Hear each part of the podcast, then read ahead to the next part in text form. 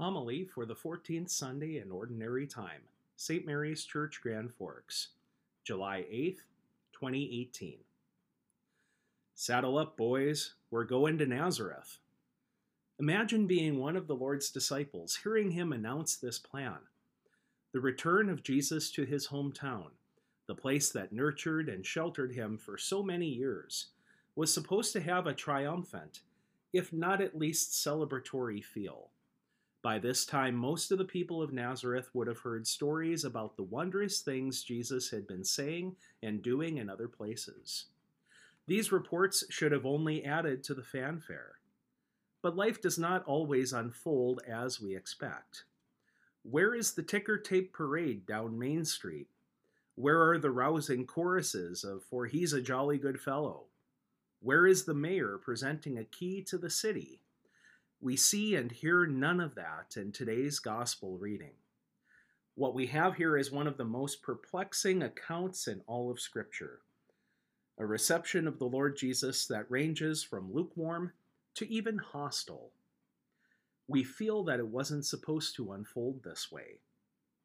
One might have expected St. Mark to leave out this story about Nazareth and to gloss over this instance when people familiar with Jesus from his childhood rejected him. While that would spare us a little bit of discouragement, doing that would have deprived us of the greater message, the moral of the story, if you will. No, this passage opens up to us a mystery. Why did the Father permit this to happen to his beloved Son? Why would he tolerate what appears to be a failure? What is the meaning of the word success in the context of Jesus' ministry?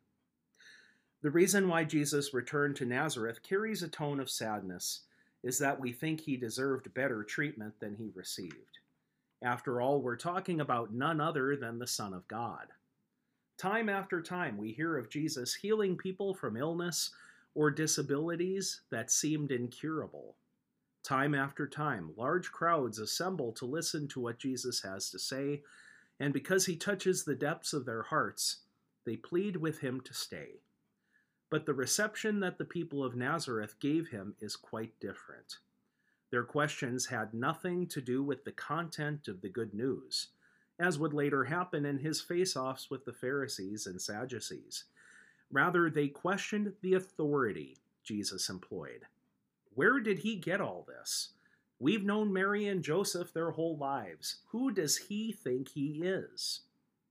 Jesus knew exactly who he was, and he would not change his stripes for those of his hometown or any other town. What is success for Jesus? Is it immediate, tangible results? Is it instant euphoria? Later this summer, we will hear about Jesus' multiplication of the loaves and fishes. In John's Gospel, some in the crowd, having seen the miracle and having been fed, spontaneously hatch a plot to carry the Lord away and proclaim him king. But he avoids this and slips away to pray in solitude. In that same chapter, when teaching the people of Capernaum about the gift of his precious body and blood in the Eucharist, many of the listeners walk away and refuse to believe in him. Instead of frantically change, chasing after them to repair the damage, he turns to his disciples and asks them if they want to stay or go. He tells them that they have to make their choice too. What is success for Jesus? It has a whole lot more to do with faithfulness than any external criteria. Jesus desires nothing more than to carry out the will of his Father at all times and this is what his example taught us. Remember his instructions upon sending out the disciples two by two to surrounding villages. What if the townspeople of a certain place decided not to openly receive them? Did Jesus give them a plan B that involved reworking their mission statement? And even if he had, would that alone guarantee a complete change of heart on the part of the recipients? What Jesus told them to do was to shake the dust of the city streets off their feet in testimony against them and move on to the next place. Jesus instructed them to be who they were simple and transparent, in humility They were to pray for conversion of heart, but they were not to compromise sacred truths in order to win anyone's approval. Jesus had no interest in conquest or in obliterating opponents. When those of his hometown protested his appearance there, he simply remarked that a prophet is not accepted in his native place, and he helped those who responded to him in faith however he could. In his meekness, the Lord does not conquer in the sense of overpowering anyone. The real battle he wages is for the human heart, and only loving words and selfless deeds can fight that kind of battle. What happened to Jesus during his return to Nazareth reminds us of the travails of many of the prophets during Old Testament times. Hard of face and obstinate of heart, this nation is a rebellious house. Ezekiel met this rebellion head on in his own time, similar to the pushback Jesus found in his very hometown.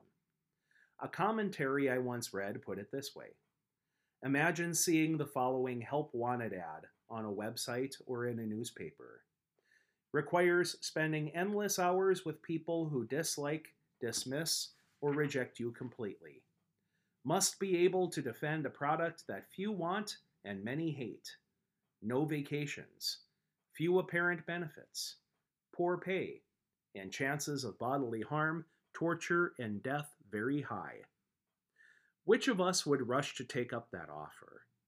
And yet such was the fate of many a prophet. Consider the experience of the prophet Ezekiel.